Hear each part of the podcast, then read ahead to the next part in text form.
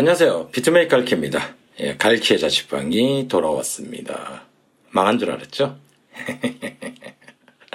아닙니다. 잠시 정비 중이었습니다.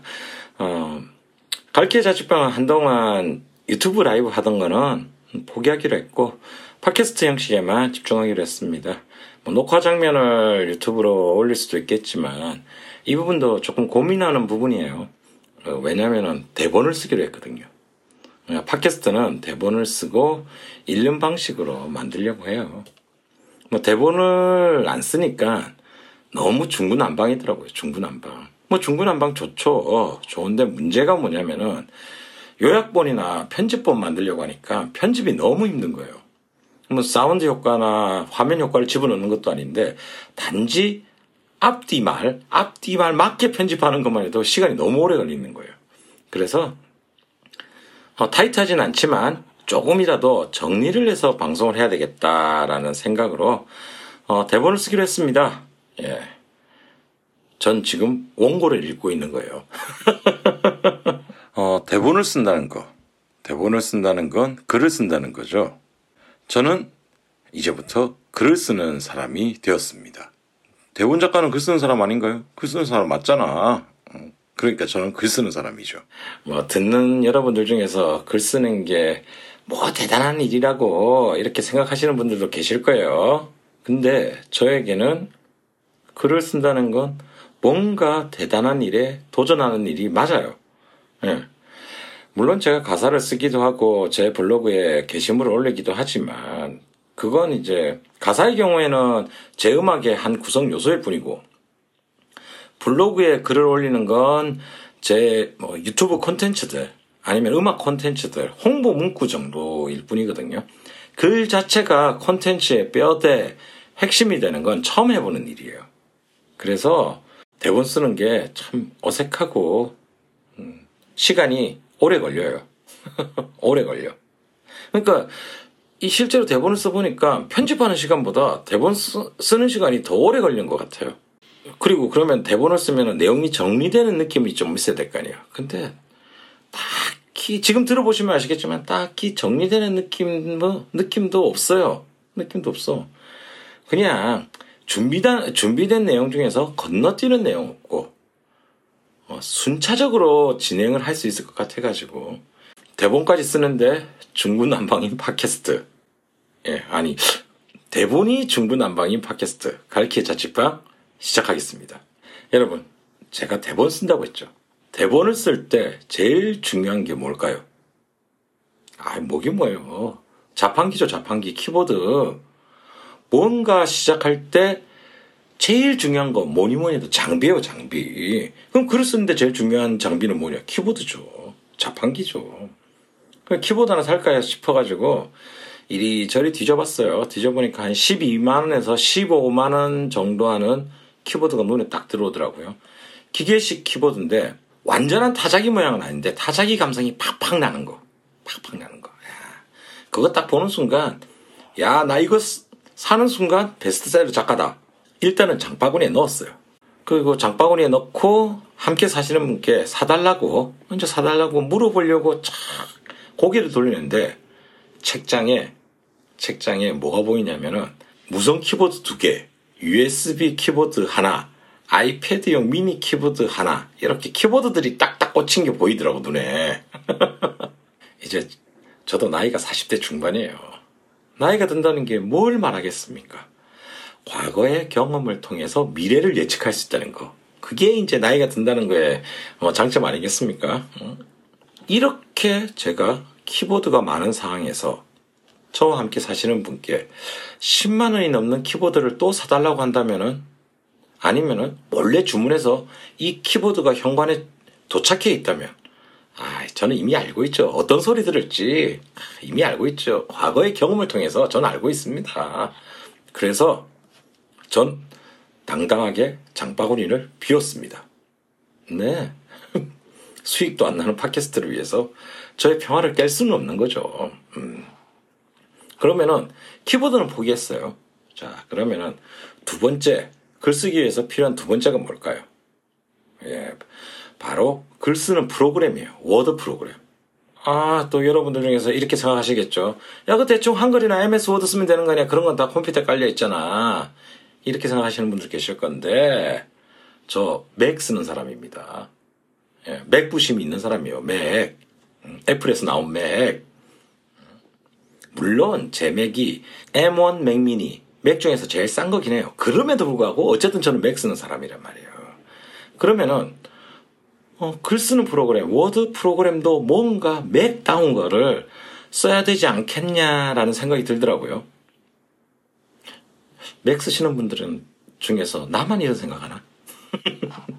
예, 어쨌든 글 쓰는 프로그램 검색해 봤어요. 아, 역시 글 쓰는 프로그램, 전문 프로그램 있지요. 예, 있어요. 맥에, 맥에 굉장히 최적화되어 있는 글쓰기 프로그램이 하나 있더라고요. 그게 뭐냐면은 스크리브너라는 프로그램이에요. 스크리브너. 발음이 좀 그러네. 어렵네. 예, 전문 글쓰기 프로그램이고 시나리오 작업이 작업에 최적화되어 있다 그러더라고요. 가격은 88,000원. 아, 이제 저도 대본을 쓰는 전문 글쟁이가 됐는데 이 정도 88,000원 정도 써줘야죠. 예. 전문 프로그램 하나 정도는 저도 있어야죠. 그래서 과감히 질렀죠. 예. 이건 질렀습니다. 예, 여러분. 음, 이게 물리적으로 배달되지 않는 물건, 그러니까 현관에 배달되지 않는 물건. 그래서 제가 이걸 구입하더라도 함께 사시는 분께 들키지 않은, 않기 때문에, 음? 함께 사시는 분께 들키지 않을 수 있기 때문에 과감히 구입한 거 이런 거 아니에요. 어, 제가 키보드 못 샀다고 프로그램도 못 사고 그런 놈 아니에요. 어, 필요해서 산 거예요. 필요해서 산 거. 아, 근데 Scrivener 맥 버전만 사면 돼요? 아, 안 되죠. 저 나름대로 애플 생태계에 있는 사람이거든요. 비록 6년 전에 샀지만 아이패드도 있고 그리고 아이폰 8이지만 아이폰 8 어? 아이 그렇지만 아이폰은 어쨌든 쓰는 사람입니다. 아 그럼 스크리브너 아이패드 버전도 구매해야죠. 예 유료 이게 30 30 달러인가 23 달러인가 뭐 하여간에 이것도 구입 딱 했죠. 맥미니 들고 카페 갈 수는 없거든요. 아. 스크리브너 이 프로그램 훌륭한 프로그램이에요. 한 창 안에서 화면을 3등분으로 나눠가지고 가운데 메인 원고 빵 받고 양쪽으로 목차 뭐 이런 거 관련 자료들 딱 어, 띄울 수 있고 음, 그리고 여러 개 원고 딱 띄워가지고 왔다 갔다 하면서 작업할 수 있고 이게 한 창에서 된다는 거예요. 음.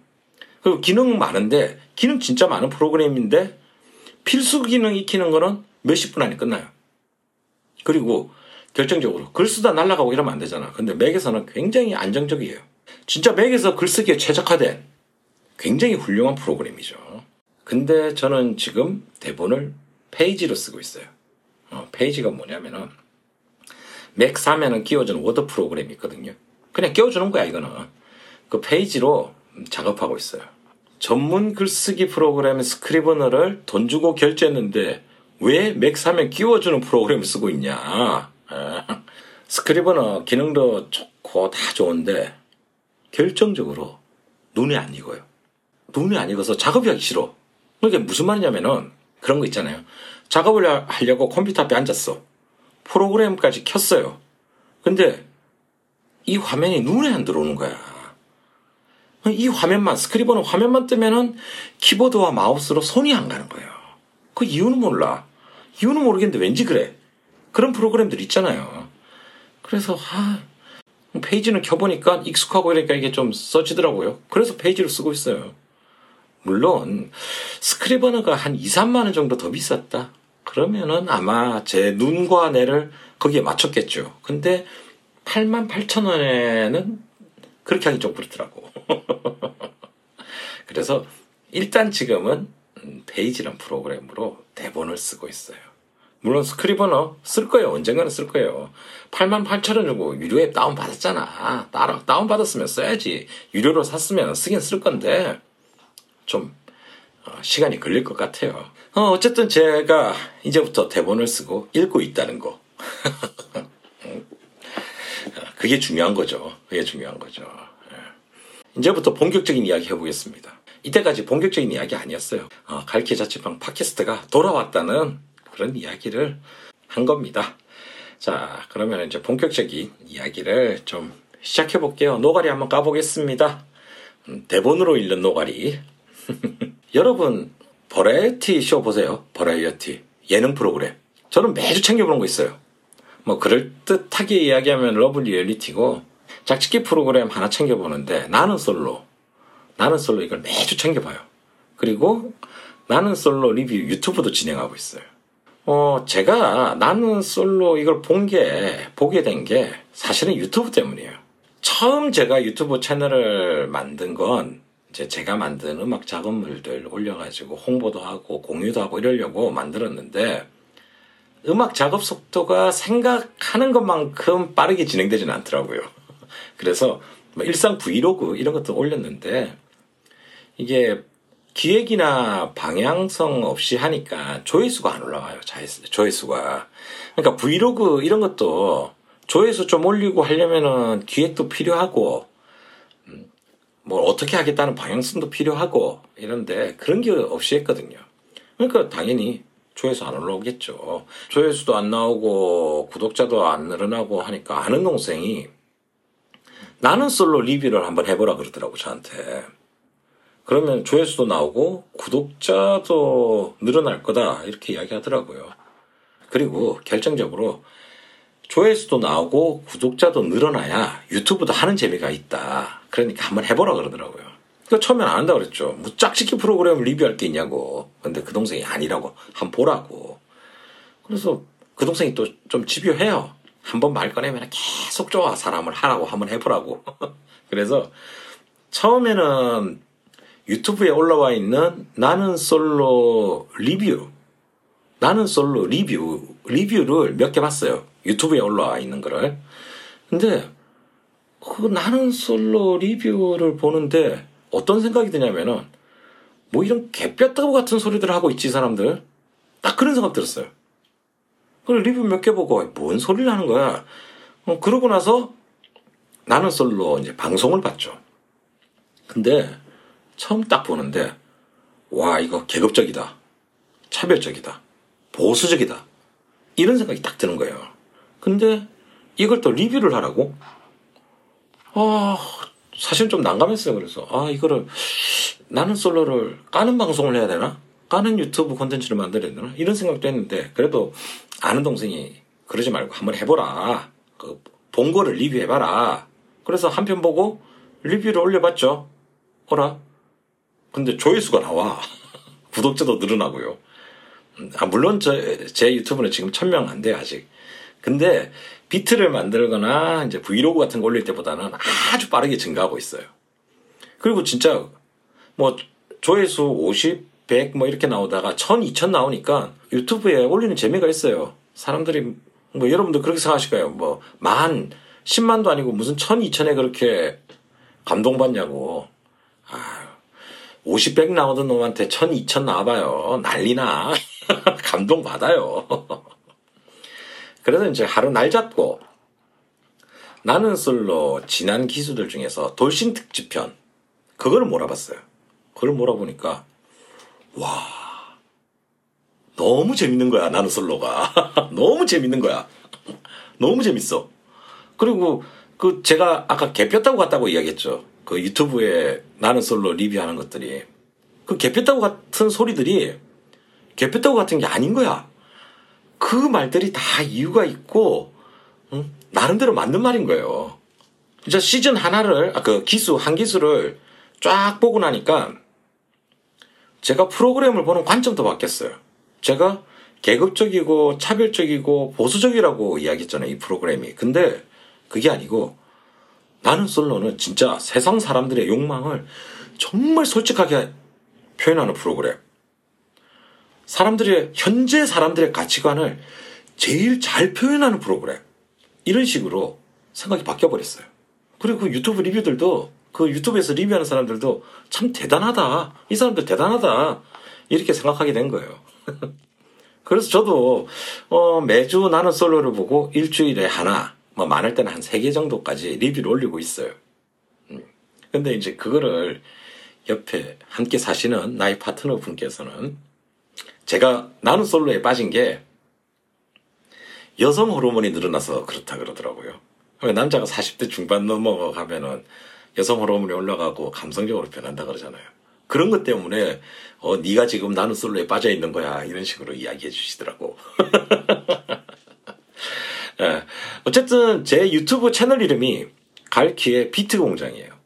근데 비트나 음악은 이제 안 올리죠. 나는 솔로 리뷰만 올라가고 있어요. 네, 그리고 어, 오늘부터는 이제 갈키의 자취방 팟캐스트에서도 음, 나는 솔로 이야기들을 조금씩 해보려고 해요. 음, 해보려고 해요. 어, 나는 솔로 리뷰도 할 수 있지만 그것보다 나는 솔로에 나왔던 출연자들 행동을 보면은 팟캐스트에서 쓸만한 소재 주제들이 정말 많이 나와요. 정말 많이 나와. 저같이 사회 활동이 활발하지 않은 사람들한테 이런 소재와 주제의 창고 정말 중요하거든요. 소재 발굴은 자기가 제일 좋아하는 거 해야 되잖아. 제가 요즘 제일 좋아하는 게 나는 솔로거든. 근데 한 달 전에, 한 달 전쯤에 또 다른 유명 love, love reality 짝짓기 프로그램이 새로운 시즌을 시작한다 그러는 거예요. 그건 뭐냐면은 하트 시그널 시즌 4. 자, 하트 시그널 같은 경우에는 한동안 사라졌던 짝짓기 프로그램들. 이걸 이제 2010년도 후반에 부활시켰다는 평가를 받고 있는 프로그램이거든요. 아, 머릿속에 그냥 딱 드는 생각이 저는 나는 솔로도 재밌게 보고 있고 그리고 나는 솔로 때문에 유튜브 조회수, 구독자 수도 늘렸으니까 어, 하트 시그널 보고 가능하지 않을까? 하트 시그널도 가능하지 않을까? 그러니까 한마디로 하트 시그널 리뷰까지 하면은 유튜브 성장에 도움이 될 거다. 이런 생각이 딱 들어서 하트 시그널도 보기 시작했거든요. 근데 하트 시그널은 못 보겠어요. 정말 못 보겠어. 보기 너무 힘들어. 그래서 오늘 어, 오늘 이야기거리는 나는 솔로하고 하트 시그널을 비교하는 이야기를 좀 해볼까 해요. 왜 나는 나는 솔로는 잘 봐지는데 하트 시그널은 잘 봐지지 않는가? 이 여성 호르몬 분비가 높아진 40대 중반의 아재의 관점, 지극히 저의 개인적인 관점이니까 뭐 다른 의견들이 있으면 남겨주세요. 남겨주시면은 제가 하트 시그널을 보는데 도움이 되지 않을까? 네, 그런 생각을 해봅니다. 나는 솔로와 하트 시그널 포맷으로 비교해보면은 나는 솔로는 그냥 매주 방송하는 거예요. 매주 방송하는데 하트 시그널은 1년 단위로 시즌제로 방영하고 있어요. 하트 시그널이 2017년에 첫 방영을 시작했고 그리고 코로나 때문에 중단되었다가 올해 시즌 4, 시즌 4로 돌아온 거죠. 그리고 한 시즌당 한 16회차 정도로 방영을 해요. 근데 나는 솔로는 2021년에 이제 방송을 시작했고 한기수 나는 솔로에서는 남녀 출연자들이 만남부터, 만남부터 최종 선택까지 하는 걸 한 기수라 그러거든요. 이 한 기수당 뭐 작게는 한 8개, 9개, 많게는 10개 넘어서까지 한 10개 정도에서 왔다 갔다 하는 어, 그 정도로 방영을 방송을 하고요. 현재는 15기 진행 중입니다. 하트 시그널 같은 경우에는 남녀 출연자 3명씩 남자 셋, 여자 셋, 총 6명으로 시작해가지고 이후에 메기라 불리는 남녀 출연자들이 한 명씩 더 투입돼요. 그래서 총 8명으로 진행되는 거고 서울에 좋은 집, 예쁜 집에서 이제 한 달간 지내게요. 그러니까 촬영 기간이 하트 시그널 같은 경우에는 한 달이죠. 근데 나는 솔로 같은 경우에는 남녀 출연자들 6명씩 12명으로 진행하고 예쁜 펜션 같은 곳에서 4박 5일에서 한 5박 6일 정도 이렇게 몰아넣고 집중적으로 촬영하는 그런 거예요. 그리고 하트 시그널 같은 경우에는 그냥 본명 써요. 나오는 사람들 본명 쓰는데 나는 솔로는 남녀 출연자들에게 영수, 광수, 영수, 옥순 같은 개인 고유 캐릭터, 고유 캐릭터를 부여하죠. 그러니까 여러분들 연예신문 같은 거 보면 나올 거예요. 13기 영수 뭐 했다, 14기 옥순 뭐 했다, 뭐 이런 식으로 나오잖아요. 그게 뭐냐면 출연자들한테 이렇게 고유 캐릭터 이름을 부여해서 그런 거예요. 그리고 시청률로 보자면은 나는 솔로는 지금 한 3%에서 4% 꾸준히 나오고 있다 그래요. 하트 시그널 시즌 4 같은 경우에는 나는 솔로하고 같은 시간대에 시작했는데 1%를 못 넘겼어요. 그러다 금요일 밤으로 옮기면서 이제 1%를 간신히 넘기고 있는 상황. 둘 다 love reality고 짝짓기 프로그램이라 해도 포맷은 많이 다르죠. 음. 포맷이 다른 만큼 두 프로그램의 재미의 포인트도 좀 달라요. 이제 진행에서 어떤 차이가 나냐 이걸 한번 보자면은 두 프로그램 모두 reference가 된 프로그램이 있어요. 어. 하트 시그널 같은 경우에는 누가 뭐래도 넷플릭스에서 소개된 일본의 테라스 하우스란 프로그램이 있거든요. 그걸 기본으로 하는 거고 나는 솔로는 예전에 SBS에서 했던 그 짝 있죠 짝 그게 기본이 되는 거예요. reference가 되는 거예요. 게다가 그 나는 솔로 같은 경우에는 짝 프로듀서가 짝 프로듀서가 독립해서 나간 프로덕션에서 제작하는 거예요. 그러니까 사실은 나는 솔로는 짝의 후속작 뭐 이런 식으로 부르는 사람들도 많아요. 많아. 그리고 하트 시그널 같은 경우에는 테라스 하우스를 기본으로 했다 그랬잖아요. 그 테라스 하우스 같은 경우에는 연애도 중심이 되지만 남녀가 모여서 사는 트렌디한 라이프 스타일 있죠. 이런 것도 많이 다르거든요. 그러니까 두 개가 약간 좀 분위기가 달라요. 그러니까 나는 솔로는 단체 소개팅, 단체 미팅, 선보는 거 이런 걸 보여주는 거라면 하트 시그널은 어, 젊은 남녀들의 그 트렌디한 라이프 스타일 거기다 플러스 해가지고 연애 그리고 마지막에 누구 선택하는가 하는 이 추리 부분 이런 게 이제 섞여 있는 그래서 추구하는 재미의 포인트는 살짝 달라요. 그리고 출연자들 성향을 좀 보자면은 양쪽 모두 커리어는 굉장히 훌륭해. 분야도 다양하고 그리고 그 분야에서 밥 먹고 사는데 지장 없고 오히려 어, 중산층보다 살짝 위쪽에 있는 계층을 출연시키는 것 같아요. 그리고 소위 말하는 사자 직업들 있죠. 뭐 의사나 변호사나 이런 직업, 이런 직업들도 둘 다 적절히 배치하는 것 같고요. 이 출연자들 캐리어는 양쪽 모두 다 좋은데, 근데 갈리는 부분이 비주얼이에요. 나이대와 비주얼이에요.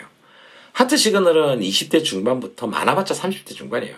근데 나는 솔로는 30대 초반부터 시작해서 40대까지 가죠.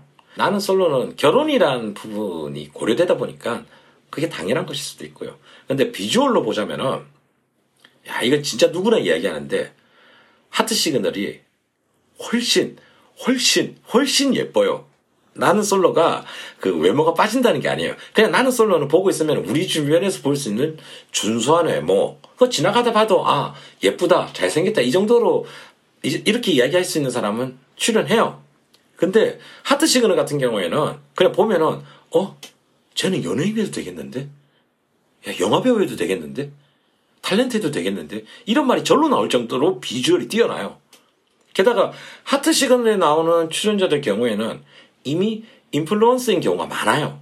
그러니까 나는 솔로 출연자들도 홍보성 출연이라는 비난에서 자유로울 수는 없거든요. 딱 보면 사람들이 어 쟤는 진짜 자기 홍보하러 나온 것 같다. 자기 회사 홍보 하러 나온 것 같다. 이런 출연자들이 보인단 말이에요. 근데 하트 시그널 경우에는 시청자들이 이런 홍보성 출연이라는 부분에 대해서는 아예 비난을 포기한 것 같아. 그냥 인플루언서들이 출연하는 프로그램이다라고 인식을 해버리는 것 같아요. 그 정도로 외모 차이가 확 나요. 그리고 이제 촬영 장소도 하트 시그널 같은 경우에는 서울. 아주 서울에서 괜찮은 단독주택. 예쁜 단독주택이고 어, 데이트 장소도 하트 시그널은 대부분, 대부분 서울의 핫한 식당, 카페, 뭐 이런데요. 메뉴들도, 먹는 메뉴들도 파스타, 퓨전 요리, 젊은 인스타 감성들이 팍팍팍 들어간 거죠. 근데 이제 나는 솔로는 지방에 예쁜 펜션을 잡기는 해요. 근데 지방이고 도시와 쭉 떨어진 곳이 많아요. 그러니까 데이트 장소도 그냥 지역의 맛집 탐방 느낌? 메뉴도 뭐 소고기, 백숙, 회, 뭐 이런 것들, 여행지에서 먹을 수 있는 음식들, 아재들 감성도 제법 반영된 그런 음식들을 많이 먹어요. 그래서 이게 조금 분위기가 틀려지는 거죠. 음, 분위기가 틀려지고. 그리고 하트 시그널의 화면이 훨씬 예뻐요. 나는 솔로는 화면에서 몇몇 장면 빼놓고 날 것의 느낌을 그대로 유, 그 보여주려고 그래요. 근데 하트 시그널은 거의 모든 장면, 장면, 장면에 필터와 색감 보정. 그게 들어간 게 딱 눈에 들어와요. 음. 그러니까 하트 시그널은 잘 만든 팬시 상품 같아. 나보고 유튜브 나는 솔로 유튜브 리뷰하라고 권했던 동생 그 동생이 어떤 표현을 쓰냐면은 하트 시그널 보다가 나는 솔로를 보면은 나는 솔로는 야생에서 생활하는 느낌이 든다. 그렇게 표현할 정도예요. 화면에서 나오는 톤에서 그 정도 차이가 나는 거예요. 자, 어쨌든 둘 다 핫한 장소를 가는 거고 유명한 음식점을 가는 거고 이러다 보니까 PPL 이야기가 안 나올 수는 없겠죠. PPL 이야기가 안 나올 수는 없어요. 근데 나는 솔로보다 하트 시그널이 PPL이 끼어들 여지가 더 많고 티도 많이 나요. 티도 많이 나. 하트 시그널을 보다 보면은 저건 너무 PPL 티 난다 이런 장면들이 굉장히 많이 나오거든요. 근데 근데 이 예쁜 하트 시그널을 제가 왜 보기 힘들까요? 제가 나이가 들어가지고 하트 시그널에서 나오는 그 팬시 상품 같은 트렌디한 삶의 모습 이런 거에 공감을 못해서인가? 저도 디저트 카페 좋아하거든요. 아, 물론 디저트 카페와 백숙, 딱 고르라면 백숙 쪽으로 가죠. 근데 그럼에도 불구하고 저도 디저트 카페, 응? 그 드립 커피 파는 곳 이런 거 좋아하는데 왜 하트 시그널을 보기 힘든가? 근데 이게 단지 외적으로 보여지는 모습 때문은 아닌 것 같아요. 결정적으로 제가 하트 시그널의 재미를 못 느끼고 있는 거는 속도감 때문이에요, 속도감. 하트 시그널이 8명이서 한 달간 생활하는 모습을 16회차에 걸쳐 보여준다 그랬죠. 근데 나는 솔로는 12명이 4일에서 5일 생활하는 거를 한 10회차 정도로 보여준다 그랬고요. 그러면은 30일을 16회차로 압축해 놓은 하트 시그널이 훨씬 더 속도감 날 거라고 생각할 수 있는데 근데 문제는 하트 시그널은 자신의 마음을 상대방에게 지, 직접적으로 고백할 수 있는 것은 최종 선택될 뿐이에요. 뭐 지속적으로 누군가에게 마음이 있는가 이런 거는 패널들이나 시청자들한테 공개는 돼요. 근데 출연자들끼리 다 고백하는 거는 최종 선택될 뿐이거든요. 근데 나는 솔로는 달라요. 나는 솔로는 그냥 자기소개 하기 전부터 어 그냥 입에서 나오는 게 첫인상이 어떠냐 이런 데부터 나오기 시작하는 거예요. 그래서 상대방 평가가 처음부터 들어가. 그리고 나는 솔로는 딱 들어가는 순간부터 전쟁 전쟁이 시작이라는 게 느껴져요.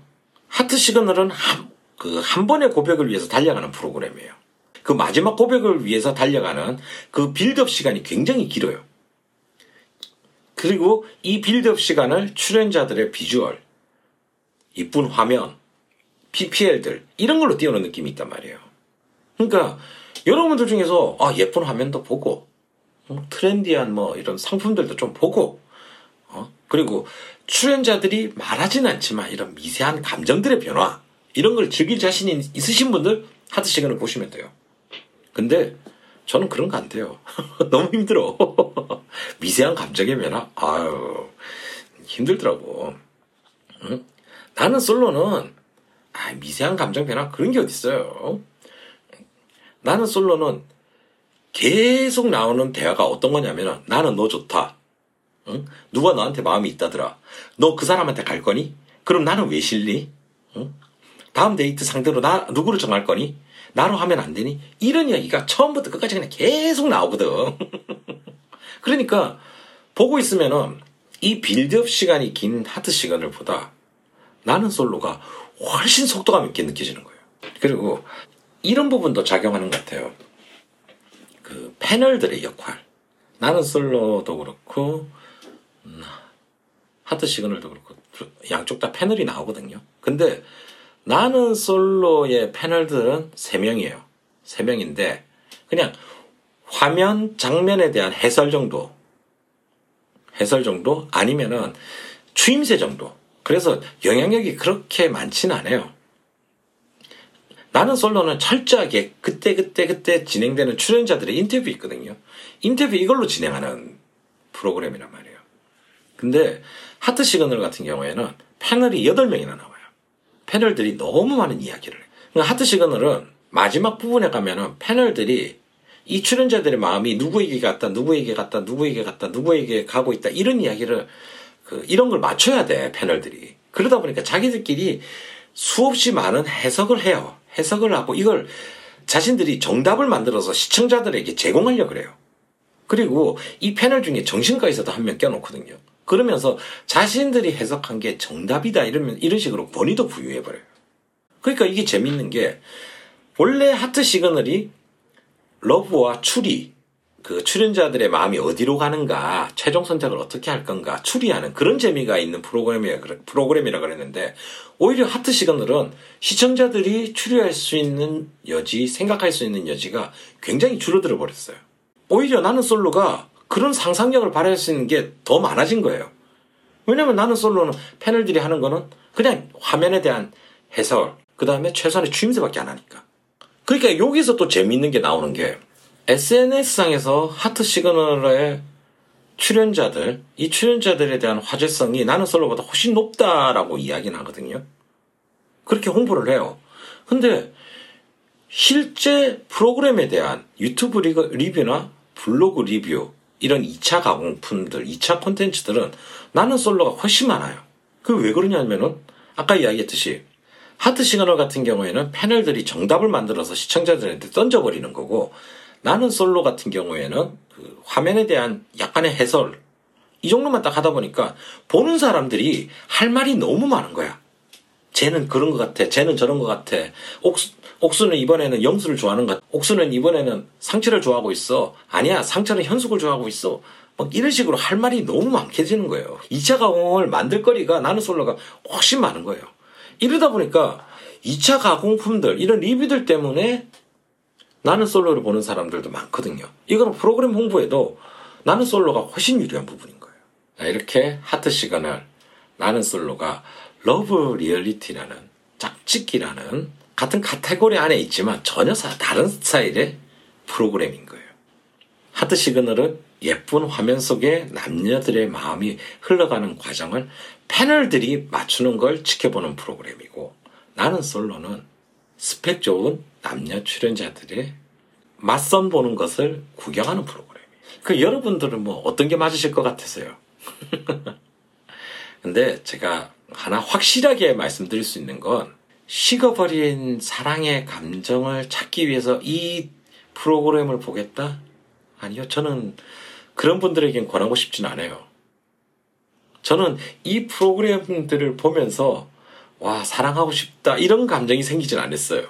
저는 어떤 분들에게 출연하, 아, 추천하고 싶냐면은 연애와 사랑이라는 것에 대한 욕망의 눈치 게임을 보고 싶다면 욕망의 눈치 게임 다시 한번 욕망의 눈치 게임 이런 걸 보고 싶은 분께는 이걸 하트 시그널이든 나는 솔로든 추천할 수 있어요. 그런 분들이 오히려 더 재밌게 보실 수 있을 거예요. 자, 다음으로 이번 주 영화 리뷰할게요. 제가 영화 이야기하는 걸 가지고 평론이라고는 생각하지 말아주세요. 그냥 리뷰, 리뷰. 갈키의 감상문. 제가 뭐 어떤 작품에 대해서 평론을 할 정도의 뭐 인간도 아니고 그러니까요. 개인적인 감상문 정도로 생각해 주시기 바랍니다. 예. 저 제가 어제 흥미로운 다큐 하나를 봤어요. 다큐, 다큐 영화. 뭐 많은 분들이 다큐는 지겹다, 어, 딱딱할 거라고 생각을 하시는 것 같은데 제가 오늘 이야기할 다큐는 그렇잖아요. 감독도 출연하고 인터뷰하는 사람들도 대부분 20대 여성분들이에요. 20대 여성분들의 수다의 향연, 막 그런 것 같아요. 예, 오늘 리뷰할 영화는 오세연 감독의 성덕이란 다큐 영화예요. 2021년도에 영화제에서 소개됐고 22년도에 극장 개봉을 했다고 해요. 어, 그리고 어제 저 같은 경우에는 어제 웨이브에 올라와 있어서 봤어요. 음, 내용은 연예인들이 사고를 치고 범죄자가 된 후 그 연예인들의 팬들, 그 팬들의 이야기를 담고 있는 게 이 성덕이라는 다큐 영화예요. 자, 성덕. 성덕이라 그러면은 성공한 덕후를 말하는 거죠. 저 같은 경우는 이제 성덕이라면은 꾸준한 덕질을 통해서 그 덕질 자체가 사업이 돼서 그 아이템으로 성공한 경우 아니면은 이제 연예인 덕질 때문에 부모한테 학창 시절에 욕을 먹었지만 그럼에도 불구하고 성공한 경우 저는 이런 뜻으로 좀 알았거든요. 근데 영화를 보니까 연예인 팬들 사이에서는 음, 연예인 덕질을 열심히 해서 그 연예인에게 눈에 띄거나 그 연예인하고 좀 더 강한 유대감을 형성하는 경우 이 경우도 성덕이라고 하는 모양이더라고요. 그이 작품에 오세영 감독이 소위 말하는 성덕 중에 한 명이었어요. 그러니까 가수 정준영 있죠. 그 정준영을 덕질해서 TV까지 출연한 아주 특별한 아주 특별한 어, 덕 중의 하나였죠. 그리고 이제 감독 같은 경우에는 자기 스스로 이야기하기를 공부도 나름 열심히 해서 서울로 대학까지 갔대요.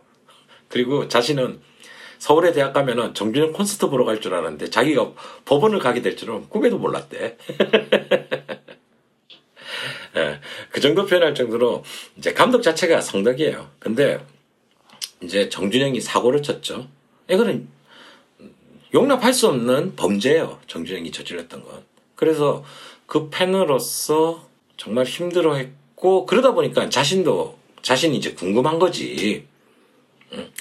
자신처럼 연예인을 덕질했는데 그 연예인이 사회적으로 용납받을 수 없는 사고를 쳤을 경우 아니면 그 범죄를 저질렀을 경우 그 팬들은 어떻게 지내고 있을까?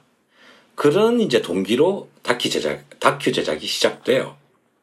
이제 감독이 우선 그런 범죄를 저질렀던 연예인들의 팬들을 찾아야 될 거 아니에요.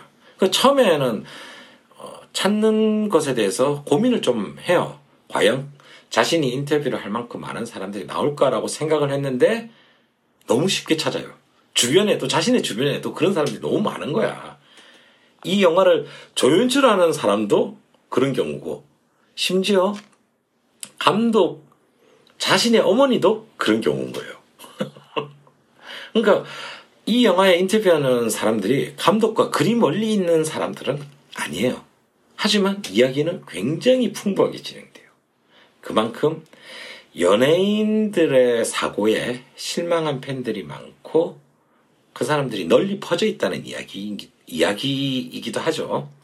이 영화 보면은 이 연예인들 팬들에게 이 연예인을 덕질하는 사람들에게 연예인이란 어떤 의미인가부터 시작해서 연예인의 사고, 범죄 기사를 처음 접했을 때 그들의 심정, 그리고 그 이후에 이들이 연예인을 바라보는 관점이 어떻게 변하는가, 그 연예인에 대한 마음이 어떻게 변해가는가. 그리고 아무래도 연예인을 그렇게 덕질이라 할 만큼 굉장히 깊이 빠져서 좋아하는 경우들이 10대가 많잖아요.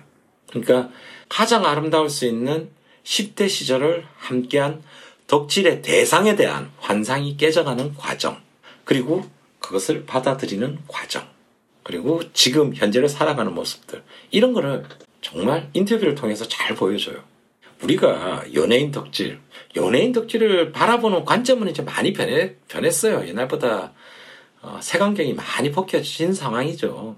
그럼에도 불구하고 연예인 덕질이 우리의 10대의 10대 청소년들, 우리의 10대 시절에 끼치는 영향에 대해서 제대로 논의가 이루어졌나? 이런 부분에 대해서는 사실은 물음이 가죠. 자, 우리나라는 케이팝 시장, 거대한 케이팝 시장을 자랑해요. 근데 그들을 사랑하는 팬들에 대한 이야기는 거의 이루어지진 않아요.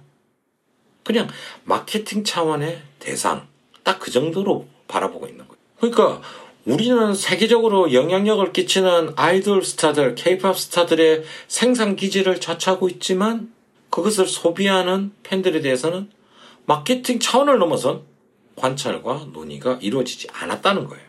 뭐 연예인들 범, 그 범죄 저지르고 사고 쳤을 때도 그냥 어, 저 팬들도 상처받았을 거다. 딱 이 정도 이야기가 끝나버리잖아요. 팬 개인의 삶이 어떻게 변화, 변화하고 그것이 어떻게 그 사람에게 영향을 끼치는가는 우리는 말하지 않았어요. 못했죠. 이 영화가 그 부분을 이야기하고 있는 거예요. 그렇게 상처받은 아이돌 케이팝 스타들의 팬 당사자, 개인들의 이야기를 하고 있는 거죠. 저는 케이팝 연구하시는 분들, 케이팝의 영향력을 한없이 빨아주시는 분들, 그게 뿌듯해 하시는 분들, 모두 이 영화 좀 보셨으면 해요. 그래서 당신들이 놓치고 있는 부분이 뭔지 한번 또 보라고. 당신들이 그렇게 자랑스러워하는 케이팝에서 놓치고 있는 부분이 뭔지, 그리고 당신들이 뭐, 어떤 이야기를 이제부터 시작해야 되는지 한번 봤으면 해요. 제가 뭐 또 이렇게 갑자기 무, 무거운 이야기를 잠깐 하니까 영화가 굉장히 무거울 것 같다고 생각하실 수 있겠지만 이 영화는 20대 여성 감독이 만들었고 출연 인터뷰하는 사람들도 모두 20대 여성이에요. 그리고 자신의 경험담들을 수다처럼 풀어가는 방식이거든요. 그래서 영화는 그렇게 무겁지 않고 전체적인 분위기는 오히려 청춘의 수다잔치 뭐 이런 분위기 있잖아요. 무겁지 않고 즐기실 수 있어요. 그래서 저는 여러분들도 한번 보셨으면 해요. 시간 되시면은. 그러면은 우리가 생각하는 그 덕질에 대해서 또 다른 시각이 생겨나실 수도 있으니까요. 오늘의 준비한 이야기는 모두 다 했습니다. 예, 이제는 웬만하면은 어, 일주일에 하나씩 꾸준히 올리도록 음, 노력하겠습니다. 예, 꾸준히 꼭 올린다는 건 아니고 노력해 보겠다는 거예요. 어, 어쨌든 새로운 제 나름대로는 제 나름대로는 아주 새로운 시도로 어, 만들어 본 갈키의 자취방 네 번째 시간이었습니다. 어떻게 뭐 재미 재미있으셨는지는 모르겠고요. 오늘은 저는 여기까지 하고요. 구독, 좋아요, 알림 설정 부탁드리면, 아, 이거는, 잠깐만, 이거는 그거다. 유튜브용 멘트대. 아, 이거 사람이 습관이라는 게 무서워요. 예, 오늘은 여기까지 하고요. 예, 저는 비트메이커 갈기였습니다. 예, 갈기의 자취방 많은 관심 부탁드리면서, 예, 인사드리겠습니다.